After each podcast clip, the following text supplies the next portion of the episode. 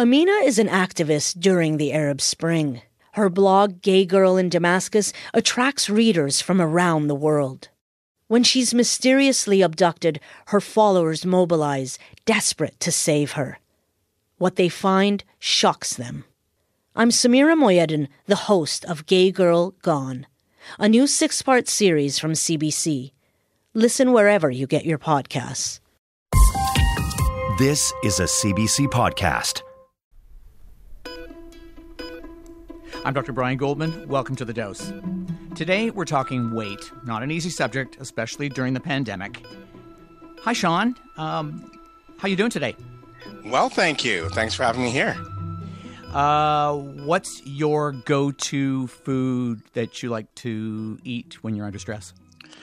Well, I'm kind of a stickler for the President's Choice chocolate chip cookies. I absolutely love them, and I try not to buy them, but it's hard. It is very hard. Well, I'll, I'll tell you, mine is uh, Kraft peanut butter, and uh, close second is Miss Vicky's uh, chips, original flavor. Delicious. Great. Sean, I want you to begin by saying, why don't you give us a hi, my name is, and a sentence or two, and tell us what you do. Okay.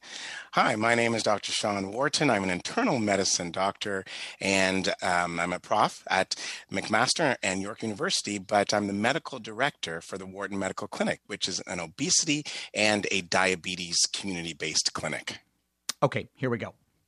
Over sixty percent of Canadian adults are overweight or obese. At the same time, studies show people have gained weight during the pandemic. In one poll back in November, one-third of the people surveyed said that they'd put on pandemic pounds, and that was before the holidays. Worrying stats, especially as we know that obesity puts you at significantly higher risk for bad COVID outcomes. Doctors tell patients to lose weight all the time. Uh, if they could do it easily, they would, and, well, we wouldn't have much to talk about today, would we? So today on The Dose, we're asking, what does the newest science say about how to lose weight, especially during COVID? And Doctor Sean Wharton is here to answer that question. So, Sean, welcome to The Dose. Glad to have you. Thank you. Good to be here. As a physician, I know the numbers on the body mass index that determine a, a patient is uh, overweight. Um, we've talked on The Dose before about why the B M I isn't really a great measure of health. So how do you define someone who is obese? So first of all, we try to make it a first person language. So how do we define somebody who's living with obesity? We don't want the weight to be a defining characteristic. So I would more so define it by, do you have toxic fat cells that are causing a medical condition? That is obesity. And those toxic fat cells cause what? I know one of the things, they cause inflammation, don't they? Yep. So inflammation is the main thing they cause, and that's why it causes problems throughout the entire body. Um, the inflammation goes to the lungs, it goes to the brain, it goes to the kidneys, it goes to the vessels within the lower leg to cause problems. It it goes everywhere and causes toxicity, and it's also locally. It infiltrates into the fat, in, into the into the liver and into organs, and causes damage even there. So some of the things you might have that, that are kind of obesity-defining conditions would include fatty liver, osteoarthritis of the knees, heart failure. What are some of the others? So you can also get obstructive sleep apnea, um, um, coronary artery disease, and inflammation that goes to the lungs to make COVID nineteen even worse. The other thing that I really want to mention is inflammation causes cancer in many cells because it attacks the cells. The cells have to fix themselves on a regular basis. So colon cancer, breast cancer, prostate cancer, um, all are at a much higher rate because of obesity. And that's a really important point. Uh, of course, we are in the midst of a pandemic, and the risk of death from COVID nineteen is about ten times higher in countries where most of the population is overweight, according to a report that was released Wednesday by the World Obesity Federation. You've already told us that obesity increases inflammation in, in the lungs, and that contributes to some of the lung complications. Are there any other factors that connect obesity to, uh, to worse outcomes with COVID nineteen? Well, we know that uh, when people are living with obesity, oftentimes there are other medical conditions that come come with it as well. So, so the inflammation doesn't just attack, obviously, the, the, the lungs, but because it attacks the kidneys as well, um, and inflammation goes to the kidneys, it causes clots in the kidneys and some other challenges. So, so you may we may see kidney damage faster in somebody living with obesity, and also heart failure. So preserved ejection fraction heart failure, which is a newer type of heart failure that we haven't just talked about in, in, the, in the past. We think about somebody who has had a heart attack and their heart is failing. That is the most common uh, type of heart heart failure, but preserved ejection fraction heart failure could we could be seeing in people living with obesity, and that is what we may be seeing in, um, uh, in COVID nineteen. So, Sean, uh, you know, we've, we're talking about obesity uh, specifically, but a lot of people listening to us right now may not meet the criteria for obesity. They they may be overweight. So, so what happens if you're overweight, not obese, and get COVID nineteen? So the data is not as strong that you're going to run into di- difficulties in the intensive care unit or in terms of your your overall morbidity status. So it's really the patients with a B M I of greater than forty. But there are specific ethnic groups and specific people who within the overweight category are manifesting um, a lot of inflammatory um, uh, challenges and problems. So we can uh, talk about white males um, in the overweight category have toxic cells in the central area, the South Asian, and also the indigenous population. So those are some of the groups where we see in the overweight category, they run into medical problems. Sean, I noticed that you mentioned uh, B M I, body mass index, and our first ever episode of The Dose actually kicked B M I to the curb. So remind us, what are the issues with using B M I as a measurement? Right. So B M I looks at a person's height and then a, a person's weight. So the B M I tables were calculated with white males in the nineteen thirties. So they weren't designed for um, African-American females, black females. They weren't designed for South Asian, for the indigenous population. And so mm-hmm. when we look at different groups, they don't fit well with the B M I. We know that African-American women, black women, put their weight into their hips and into their thighs. They can go up to a B M I of thirty-two before they run into any medical problems or challenges, whereas a white male puts their energy into the central area and they run into difficulties at B M Is of twenty-seven and twenty-eight. Very different people. So, Sean, my head's spinning with lots of questions, and, and I'm sure the people that are listening to us Uh, are are trying to kind of get through this science, which is becoming increasingly complex. But but who needs to lose weight then? You will need to lose weight if your the fat cells that you've accumulated, the excess ones, are causing a medical condition. And how do you know that? You know that by looking at your blood sugar. If your hemoglobin A one C or your fasting blood sugar is elevated, then you are running into a problem. If your blood pressure is high, then you're running into a problem. If your the amount of fat cells in your central area is pushing on your bladder and causing incontinence, you're running into problems. So look at the diseases and the health conditions and even mental health, mental health conditions that are caused by elevated weight. If that's the challenge, then that's who needs help. If you just have weight that's a little higher than the rest of the population, but you've got great knees, your blood sugar is perfect, and everything else is great, then you are perfect and you're looking good. No problems. Um, let's talk about um, diets from and, and, and some of the, the, the, the usual advice that, that's been given traditionally. From aerobics to the Atkins diet, we've collectively tried many different ways to lose weight in the past decades. What does the best science today tell us about the most effective way to lose weight? So that is a very big and challenging question. There's multiple, multiple levels and different things for different people. So the individualization of this based on who you are, where you are, how you feel, who your family is, what your what your ethnic background is, that all dictates what would be the best thing for you. So not starting with what is the best diet or what is the best exercise, but starting with why are you doing this? What are your values? Who cares about you? And who do you care about to be able to do what you want to do. What are you doing and why are you doing it? That's the starting point. And then the other things fall into place in a much easier fashion when we can answer those things. So, Sean, you talk about three pillars. Uh, which is the first one? So the first one is psychological intervention. Cognitive behavioral therapy is one of the most important pillars, and that talks about your own self-values and what, why you're doing what it is you're doing and how you can do it on a continued, continued basis. So C B T for people working with weight looks at things like um, people say that I don't have a problem um, eating at ten o'clock in the morning or in the afternoon. It's the evening eating that is the problem. So why is the evening eating always a problem? It's because we may have had a difficult day at work, and then we use a t- um, food as a soothing aspect in the evening. Some people who have alcohol problems would use alcohol, and other people would use other things. So there's an addictive component and a soothing component, and we have to recognize that. So being cognizant of of the challenge and the and the uh, and the actual behavior is what you need. And now you would look at what can I use to switch the behavior or to change it. Uh, and um, and we now need to have a resilience pattern, a restraint pattern. We need to have a better way of eating throughout the, the day so we don't get overly hungry. We need to have a, a system in, in place. So that is the cognitive behavioral therapy, is understanding why you're doing it, what you're doing it, and what triggers you to do things over and over again.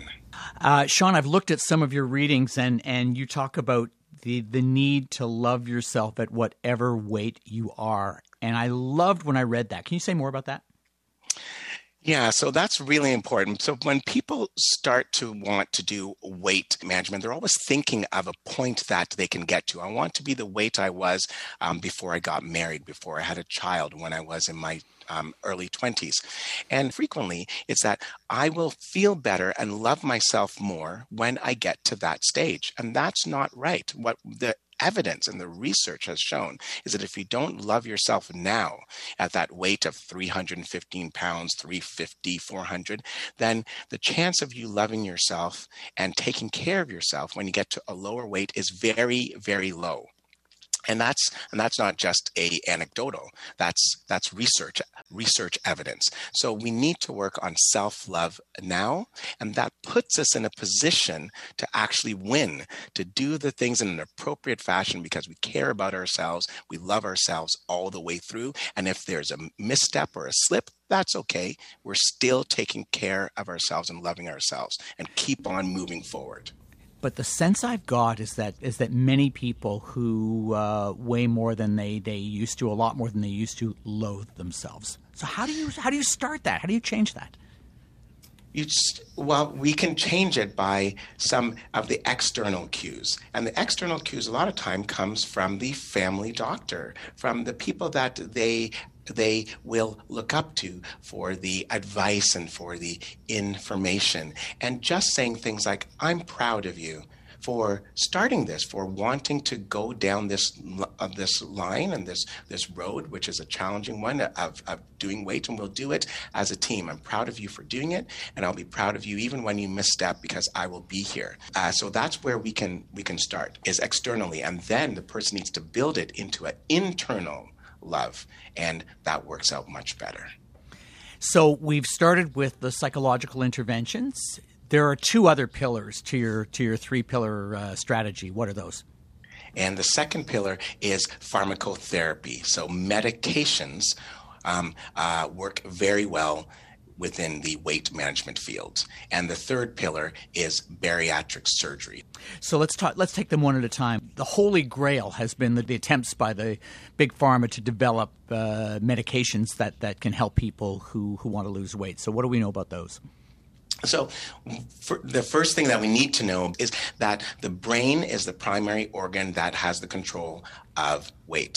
So once we understand that it's the brain and it's the hypothalamus, which is the part of the brain that wants to keep things static or this the same. So if you get to three hundred fifty pounds, the brain doesn't like it when you go down to three hundred pounds. It wants you to go back to three hundred fifty. It thinks that that is the best point.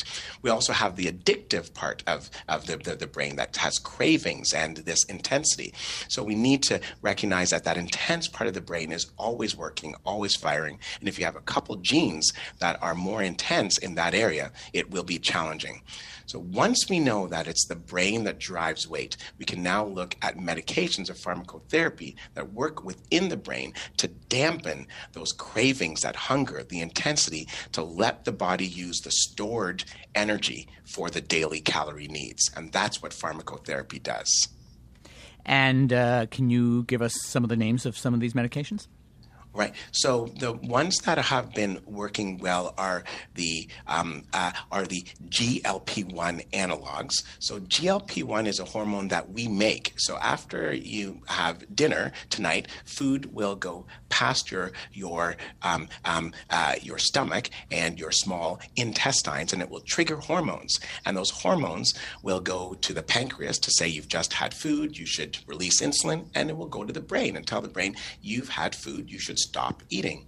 People living with obesity don't have enough of that hormone to tell the brain, you've just been eating, stop eating, do not have any hunger. So the G L P one analog is that uh, we, so we give extra amount of it. So it is a injection and you get a little more G L P one analog than you are normally making.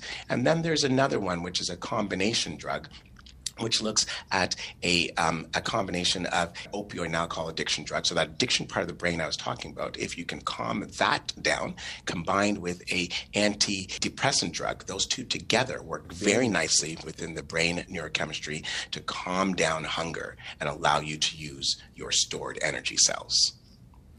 Okay, so what about bariatric surgery? So bariatric surgery works really well, again, in the brain.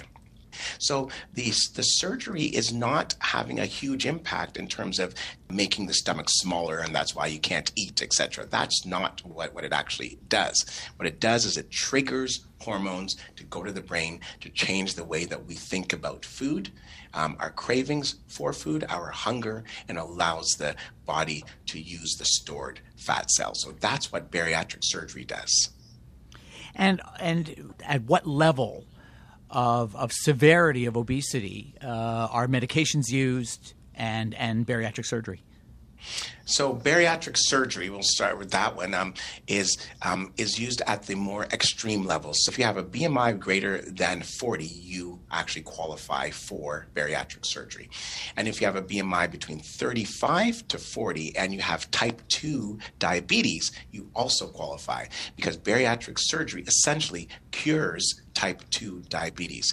The, the medications, the pharmacotherapy, start to uh, can work at, at higher B M Is all the way down to lower B M Is. So it works, it works well for many, many people. So what is the role of exercise or versus diet in losing weight? So, so exercise is probably the most important thing that people can do for their overall health. If you increase your activity, if you have more exercise, it decreases your risk of Alzheimer's, your risk of diabetes, of fatty liver. It's terrific. It's the most important thing you can do. But, but activity does not have a significant impact on weight change. Um, but we, it's oftentimes what we see is that activity and dietary interventions are paired together. When someone is feeling great, they're on track, their life is going well, they're having a good diet, they're exercising, they combine the fact that I lost weight because I was exercising. Well, you actually probably lost weight because the dietary intervention during that time was, was really good. But the most important thing you've said is exercise to be healthy, not to lose weight. Correct. That's the okay. most important. Okay, so let's talk about diet. People want to know what they should be eating or not eating. Do you ever recommend any specific diet? No, I don't. I do not recommend a specific diet besides having a healthy diet and something that that that you like, something that you can you can do or you feel you can do. A healthy diet that they have some support mechanisms with. Let's say their their friend is doing it, um, um, their family member is doing it, and it's a healthy one. It could be a a ketogenic diet. It could be a um, a wheat belly diet. It could be the Mediterranean diet, the DASH diet, a, a plant-based diet. Whatever it is, as long as it's healthy, it makes you happy. There's a chance you think that you could continue with it. You've got support mechanisms. It works within your life structure. Let's do that one. And then let's work on how we keep it going. Um, and that means I may need to talk to my doctor. It's recognizing the level of help that you actually need. And I'll add one more tip.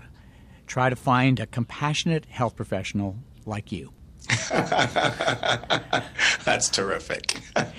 Doctor Sean Wharton, thank you so much. Absolutely. Thank you, Brian. That was Doctor Sean Wharton. He's an adjunct professor at McMaster University and York University and the medical director of the Wharton Medical Clinic, a diabetes and obesity clinic. Here's some smart advice for losing weight, especially during the pandemic. If you're five or ten pounds overweight, the advice is straightforward. Eat less and exercise more. Avoid snacking late at night when you're tired and stressed. The advice gets much more complicated if you're obese. If you want to lose at least thirty to forty pounds, or if you have a track record of yo-yo dieting. First, recognize that obesity is a disease in which the body's fat or adipose tissue releases chemicals that increase inflammation.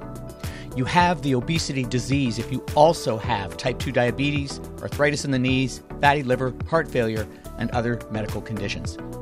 If you can't address obesity just by eating less and exercising, start exercising not to lose weight, but because it's good for your health. Your brain is in charge of weight regulation. Emotions like anxiety and feeling stressed affect how much food you crave and how much you eat. Doctor Sean Wharton says there are three pillars to treating obesity. The first is psychological. Approaches like cognitive behavioral therapy, or C B T, work because they help unpack when during the day you eat and why. The second are medications prescribed by your healthcare provider that work on the brain. One type reduces food cravings, and another sends a signal to your brain telling you you're full, so you eat less. The third pillar is bariatric surgery. Like medication, it fools your brain into thinking you're full, so you eat less. Of course, that's a big step, not to be taken lightly. As we've said before on The Dose, health professionals no longer use body mass index, or B M I, to define obesity. But they still use it to define who's eligible for bariatric surgery. To be eligible for surgery, you need a B M I of forty or more, thirty-five or more if you also have type two diabetes. As far as diets are concerned, none have been proven to help you lose weight and keep it off. Some diets are healthier for certain diseases. For example, a keto diet may be better for people with type two diabetes. If you want to try a diet, choose one where you have friends and others who can support you, so you stick with it. One final thing. Doctor Wharton says the most important psychological intervention is to love yourself no matter what you weigh. Be proud of yourself even if you're struggling to maintain your weight. If you have topics you'd like to hear on The Dose or questions you'd like answered, email us at thedose at c b c dot c a. You can also tweet me at Night Shift M D or at C B C Whitecoat using the hashtag The Dose C B C. You can find The Dose and White Coat Black Art wherever you get your podcasts. Please do us a favor and rate our shows highly so more people can find us. This edition of The Dose was produced by Willow Smith, Sajada Berry, and Donna Dingwall, with digital support from Fabiola Carletti. Thanks to Lada Antonelli for technical support. The Dose wants you to be better informed about your health. But if you're looking for medical advice, see your healthcare provider. I'm Doctor Brian Goldman. Until your next dose. For more C B C podcasts, go to c b c dot c a slash podcasts.